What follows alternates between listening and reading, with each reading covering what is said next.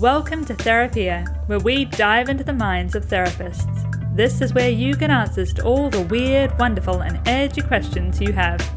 I'm your host, Indigo Melrose, counselor and psychotherapist, dementia expert, and passionate podcaster. So, let's get into it.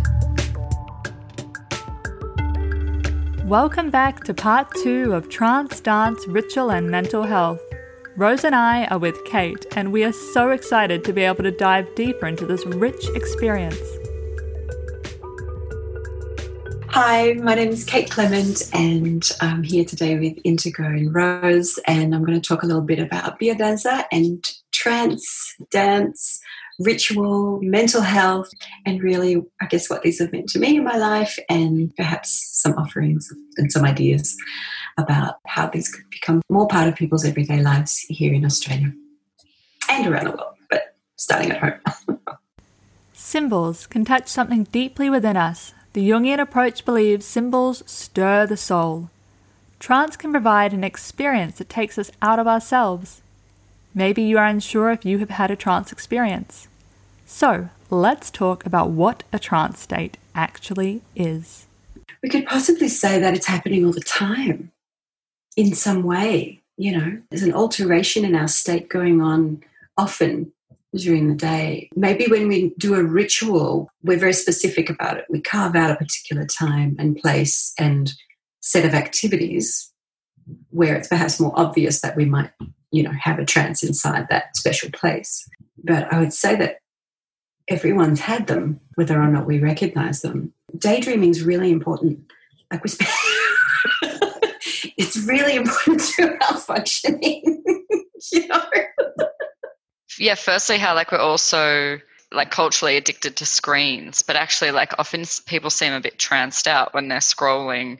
There's something different about that quality and when you're spaced out daydreaming. And I remember last year we drove from Melbourne to Sydney and someone asked me if I was giving my son, who was four at the time, an iPad for the journey. And I said, no.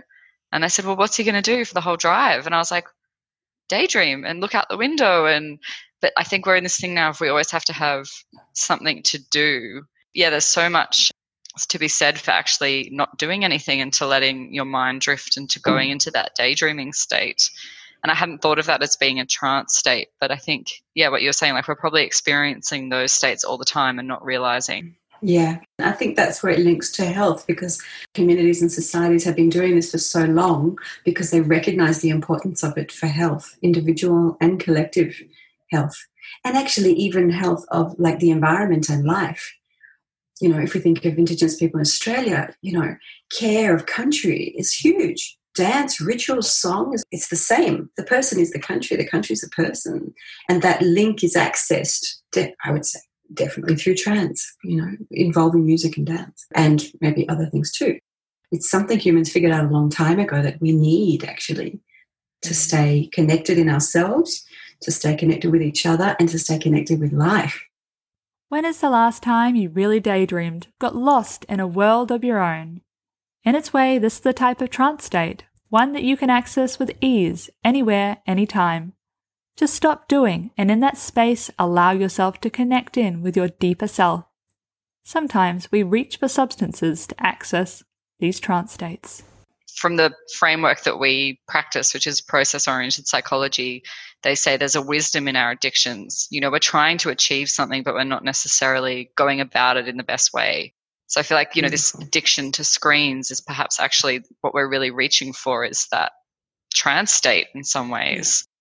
Yeah, I reckon you're on it there. I love what you said about brings down the barriers. That's the inhibitions coming down.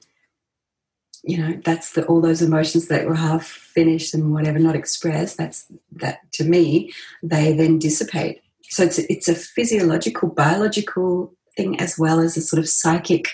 It's like on all levels. Yeah, we open up maybe to more of who we actually are. It's interesting talking about trance. I find I'm getting a bit tranced out I guess my question is ritual. Obviously, we've been talking a lot about it. It's such an important part of your experience in South Africa. It's such an important part of, as you say, the experience of the Australian land, the Australian people. Why is it not in our lives today? I think it's been co opted. It's been taken over for nefarious purposes. Religions, know the power of ritual. That's why they use it. but I'm not sure that that the intentions carried through were always so wholesome. Maybe the freedom, the expansion of consciousness, the kind of direct connection with life that these trances can bring about. You know, because a lot of religions, it's via it's via a belief system, it's via a figure, it's via somebody else. You know, so the structures of power get set up. I mean, and, and it's interesting because if you think back far enough, like to the indigenous people in southern Africa, the San Khoisan, there were particular people in the community that would have this, this particular kinds of trances. And those trances were entered into to bring a healing energy into the community. You know, so there still was sometimes a person who had that as their job or their ability, special ability. This thing of being maybe a special person who has some kind of ability, I guess it's there in terms of the ritual space. Different roles exist. Yeah, there's lots of people that can go into trance states throughout society you know, exorcisms was a big thing for a long time, going to this trance state, or in, I guess, more uh, Eastern sort of societies, you have people that go into a trance state and tell you a message. But it's almost like we can access that as an individual in our everyday life or in our community as well. And that's maybe where we need to go back to, is just simplifying it again and bringing it back mm-hmm. to the core of it rather than having it as this really huge event that has to take place. So mm-hmm. I'm thinking ritual every day, like even preparing and eating the evening meal is a is a ritual. Like that in itself is just a very simple daily ritual. Mm-hmm. That is often overlooked. You know, it's often, yep, stick it in the microwave, sit in front of the TV, and voila. Mm-hmm. it's true. It's true. And I think a part of the issue we've got is that we don't know how to switch off our prefrontal cortex. We use it so much. Our system's literally forgetting how to bring it down you know whereas maybe in the past because there were these experiences that everyone was participating in dancing and singing and all this kind of thing maybe it was just yeah people's physiology was working in a different way now that capacity is getting diminished i went to a funeral once in south africa and i mean i went to a few but one that i went to it was quite amazing because you know, I often hear there's such somber affairs where people sit very still and cry very quietly, you know. But this was not like that. It's like people were, you know, we were sitting one moment and then the next minute people started clapping and the next minute I was between two very large women and they just jumped up and so I went up with them because I had no choice. and there was singing and there was crying and there was expression, you know, of that emotion that people were feeling. It was let out. And uh, wow, how wonderful to grieve in that way, like kind of really just be true to what's actually got. It's that kind of link again, that the feeling and the action was all like there. So this capacity to express is actually essential. I think that's the, that's the link to mental health. It's that we're just squashing down so much in ourselves, not the link, but a link, that our systems can't kind of re-establish the equilibrium very well. Ritual is part of your everyday. Personally, on my daily walk, I make time to sit in a spot in nature. I just notice what's around me. It's amazing what thoughts and symbols show up from just making space. We encourage you to think about your daily routines and how you can incorporate ritual into your lives. I just wanted to share a really beautiful quote because I came across it and I think it just spoke so powerfully to the importance of ritual. And I would love to see if it resonates at all with you. So, we not only nurture our sacred relationships through ritual, but we are nurtured by them as well. In ritual, we move and we are moved. And that's by Alison Leigh Lilly. Does that resonate? Cutting out the noise and bringing it all into here. Yeah, the sacred is the now. The numinous, we live the numinous. I mean, it's kind of crazy. I actually want to say right now, we can take ourselves into this right now. you know? Whenever we want. Like I've got this beautiful jasmine here. It's taken millions of years for this jasmine to get to that shape of perfectly attract the bee with that perfume that's just sent out across the waves and draws the bees to it. We can literally become awestruck by life in a moment, actually if we're just not too busy thinking. Think, yeah, there's so much that we miss out on because we're so in our heads. And we talked about this on a mm. previous episode a little bit with Tina about connecting with nature and how much there is to be amazed by around us all the time. As you said that, I was looking, I've got um, some roses on my desk that I picked from my garden. I was kind of tranced out, I think, when I was picking them, going, oh my God, these are amazing. Like the color and the texture. And yeah, we so often overlook these small things that and these opportunities to connect with these more soulful places or these more nourishing places within us. Be in awe of every moment. But now it's time to get back into our bodies. Prior to this podcast, Kate had said the body is a lived experience rather than a concept. I wanted to know what she meant. It came to me that, and I say this with an understanding that we like to label things and it definitely has a value to label our experiences. At the same time, the downside of labeling is that it gets concrete and it lives as a concept, not, not an experience. We start using it as a, as a replacement for living it. Sometimes when I when I hear the word or I read the word embodiment and in the body, and I use them even myself, I kind of go, that doesn't really say the experience for me that's a concept too. We can have a concept of being in the body. I mean, we can't be anywhere else. I haven't found a way to be anywhere else. I mean, well, even that's a bit weird actually, because I'm on a screen right now, so I kind of am somewhere else. But yeah, this sort of in the body like can become a concept rather than something that I'm actually just is occurring. And the more I talk, the more that I feel like I get further away from it again. So I think it's that. It's like the more I talk, the further I get from it. And that's the challenge around it. Yeah. It's like the Tao that cannot be said, you know, as soon as you start to try and pin it down or label it, you're out of it again.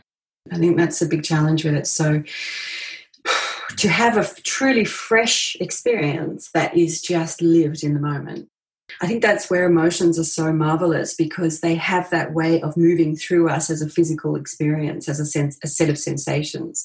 So they sort of bust through the thinking wall. It's like, okay, I'm here, you know. So for me, that's why the sort of there's a word we use called uh, there's a word of vivencia, V I V E N C I A, vivencia, okay. and a, a German guy, William Wilhelm Dilthey developed that word. And basically, it means a, an intensely lived experience happening in the moment, in the here and the now. A truly embodied experience, which doesn't actually have words that are applicable to it. That's, yeah, that's yeah. trying very hard to encapsulate, but it is beyond words it is beyond words. Yeah, yeah, it is. And you kind of, it's very individual and personal, of course, a vivencia, you know, because it's going, like a vivencia will happen inside me. We actually use it to mean a dance in Biodanza. Each dance is inviting a, a vivencia to happen. So the method is actually about having vivencias. That's the main kind of modality, mode of the of the method is actually vivencia. I think that's the beautiful thing with dance, isn't it? You're all listening to the same music and it is moving you each in an individual way or in a vivencia. You're having your own vivencia in that moment, even though you're all together listening to the same music. That's a pretty incredible thing, isn't it? It's an incredible thing. And then if you imagine actually, if you are looking in someone's eyes and listening to that music together, that you actually may begin to even create a field like I don't know, the sort of the maybe it's a process oriented psychology with the, the dreaming, the shared dreaming. You kind of create a shared dreaming together with that music, each of your emotions, and you introduce the connection, like through the gaze, maybe through the hands. There's this circuit that is set up, and then a new dreaming actually appears a new a vivencia can can happen. It's not just individual. It's not just me having my vivencia over here, but it can actually it can be it can include another, and potentially it can include a whole group, and potentially it can include a sense of like expansion to life. You know, that you're actually kind of having a vivencia with life, and it's having a vivencia with you.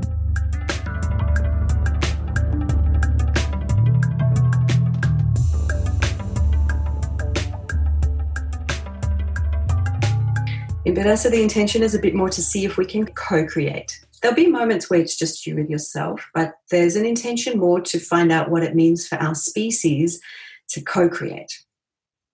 We use the words collaborate and co create a lot, but I feel like we know what they are from the frontal cortex, but do we really know what they are internally, deeply, physiologically, emotionally? Because they come with a whole range of things, eh? You know, we say collaborate and then we set up with our friends and then they have a different opinion to us and it's like, oh no, this is actually quite difficult. Someone you know? storms out and slams the door. Or... and just like, collaborate, we use that word and it's supposed to become easy, you know? But when you're dancing and you don't have the words and then you look at someone and it brings something alive in you, maybe something exciting, maybe something scary, that's the real experience. You're actually living the vivencia of collaboration or of human connection you know and when it actually nourishes you it's the deepest nourishment i think a human can have is actually looking in the eyes. I mean you know being a mum you rose i'm not sure if you are too indigo but you know looking in the eyes of a child that circuitry that is primary and fundamental to our humanity. And that touch i mean the touch and the eyes who we are comes from that base. So that is in the picture in Biodanza. that is also in the picture. It's not just dance individually. It's dance with access to that as well. Yeah, I'm just thinking there's a lot of like accidental places where you would have that co creation experience. You know, if you go to a festival and you're listening to music, there's often this heightened state that you all get into together. Yeah. If you go to a particular retreat and you're all in that state together. So we, we actually, we're naturally drawn to these experiences, even though yeah, it's not a named thing. We don't go, oh, I'm going to go, you know, be embodied with a load of people now. That's the thing, isn't it? It's like drawing mm. us in. It feels good. It feels right. It feels, feels right. Yeah. yeah, exactly. Exactly. There's something in that mammalian kind of collective within us that we get. Kate has shared so much richness over these podcasts. We have been talking about taking ourselves out of the intellect and moving into what feels right for us.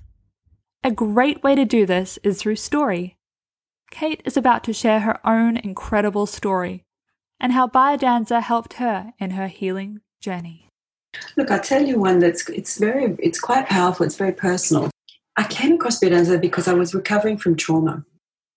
So I'd gone looking for healing and I was doing psychotherapy and that was working very well. And this friend invited me to this class and then in it, I was like, wow, this is waking up something that the talking about my recovering from this situation has not actually done. This is doing something else that I need and I want. It's bringing back a sense of joy. It's bringing back a sense of trust in humanity and trust in myself. And uh, it's bringing back my emotions. It's bringing back my sensations and feelings. And so I entered into the training to start becoming a facilitator. And in that training, I remember a very particular moment with one of my co students, one of the other students. And I'd had difficulty with this man, like from the beginning. Something in him kind of activated in me a sense of like distrust and wariness. Yeah. And on the back of the trauma I'd been through, I think it was sort of touching a little bit into that. And I I didn't dance with him very often. But one day he came to me when we were doing encounters. So sometimes Biodanza is called the poetry of human encounter because it's a way we can literally re encounter our humanity. And he came and he just stood before me, just there, you know, and, and I, I felt I could stay with him. And so I just looked in his eyes for a long, long time. And I had this moment where suddenly I just felt like it was him and all the men of humans were behind him. And he just said, I'm sorry. And I just like, completely dissolved into tears, you know, because of what I lived in that. I was attacked. What I lived in that attack, I just, you know, this spontaneously appeared this this apology and it was a man who had attacked me and that had been challenging for me obviously. So yeah there's there's no logic to that but it was so healing. And after the session we spoke he said i don't know what happened. I just just something came and i i felt to just stand there and i felt that was what i needed to say. That's mm. such a profound moment and i'm just i'm really mm-hmm. feeling into that and i'm feeling into how how deeply we can connect with other humans and how quickly we can connect with other humans when we allow ourselves to. And what mm-hmm. an amazing way to communicate at your level, you know? How yeah. how incredible would it be to be able to live like that and communicate in a real way with people all the time? And that this this Biodanza, it's one way we can re-tap into that. And it's yeah. and it's a beautiful way to do it, but it's something we need to make a daily part of our lives. Yeah, as well. Yeah, I agree. And we certainly can. We certainly can. I mean, putting on a piece of music, closing your eyes, moving slowly, spending time with a flower. Mm, you know, yeah. these are moments we can we can literally carve out little vivencias for ourselves. And the more we make, more we set, we have that intention to have vivencias in our life, we can have them. And I believe that we can we can find a way to tap into that special human ability healing can happen in so many different ways. And often people are drawn to a particular modality because it does speak to something very deeply within them and nourishes something within them that needs to be nourished. And mm-hmm. if we follow that pull, then often there is a journey for us to go on, a healing process for us to go on. And that that's part of being human. Like, you know, life can be really, really tricky. And if we constantly march along in our little prefrontal cortex, we miss out on all that richness. We miss out on getting to the deep, good stuff and actually working through all the layers of, of who we are. Yeah. So thank you. Mm. Make time to do the things that nourish you. For Kate, that nourishment comes from Biodanza. Kate shares how each dance has its own gold and message within it. No dance is the same. The session was about letting go. And um, he proposed this piece of music, had a very chaotic beginning. And I was kind of resisting it. I was like, oh, what is this? It's really weird. I don't like it. Da, da, da. And then there came this point where the music just got the better of me. And I went, that's it. Let go to the chaos. and I just let go to the chaos. And I was moving around and jumping around and just like, and sound started coming out. And I, you know and so i love that because it was just literally like my i could see my mind going nah, nah, nah, nah, nah, nah, nah, nah, nah, and then this moment where it just went and the music just kind of took over and then it was fantastic i came out of that afterwards just like what a relief i feel like i've been waiting to do that dance for the whole year you know mm-hmm. a mm. dance of, of letting go of the chaos because that's what we've all had to do this year. You know, I mean, there's been, yeah. you know, like you guys, there's there's all that like kind of planning and how do we deal with this and how do we sort this and you know have to do that too. But at a certain moment, it's like, when the hell do I let that shit go? You know, so that dance just let me let it go, and I just felt lighter, and you know, then I could do the next dance. Ah, the next dance was sit down and connect with a posture that takes you into a feeling of there being no time. Mm. You know, and then it was just like going into just this spaciousness of no time, all time, and just then I rested on my back and I was like, oh, you know, call this period of time whatever you want, but you know, there's something bigger going on. Yeah, and that that really does actually bring together how dance can help us with our, our mental health and and release a lot of uh, pent up thoughts, emotions, whatever's going on within the body, and how following that does create big shifts within us. So thank you, thank you. That's a beautiful story. And I guess we're talking. We've talked a lot about ritual, and one question I actually ask anyway, and it's a great podcast to ask it, is do you have a daily ritual? Is there something you do each day that really grounds you, connects you?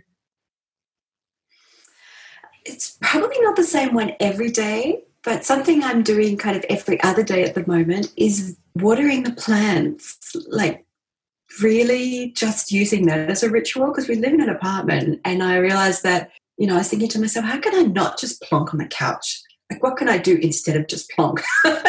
you know, considering we're living in an apartment, what can I do? And then I was like, I can just give a bit more love to the plants. So I've just been like really deliberately saying, I'm going to go now and just commune with the plants on the balcony for a while. You know, buy, I bought some new natives, or like uh, give water to them and just appreciate them and thank them and So I think that's a ritual I've introduced recently. Great it's ritual just... and one that many people live in apartments, right? So it's one that's that would be so nourishing to so many. We have woven our way through dance, trance, ritual, and mental health. We hope this has inspired you to follow the modality that lights you up and makes you feel more whole. Before Kate goes, she has a few juicy book recommendations and some wise words to share. Toko, my friend Sangoma, it's so simple. She would just say a few things she would say to me. One of the things she'd say is, I know you're going to do all these things and you're going to, you know, go here and go there and everything. And then then it's time to sit down.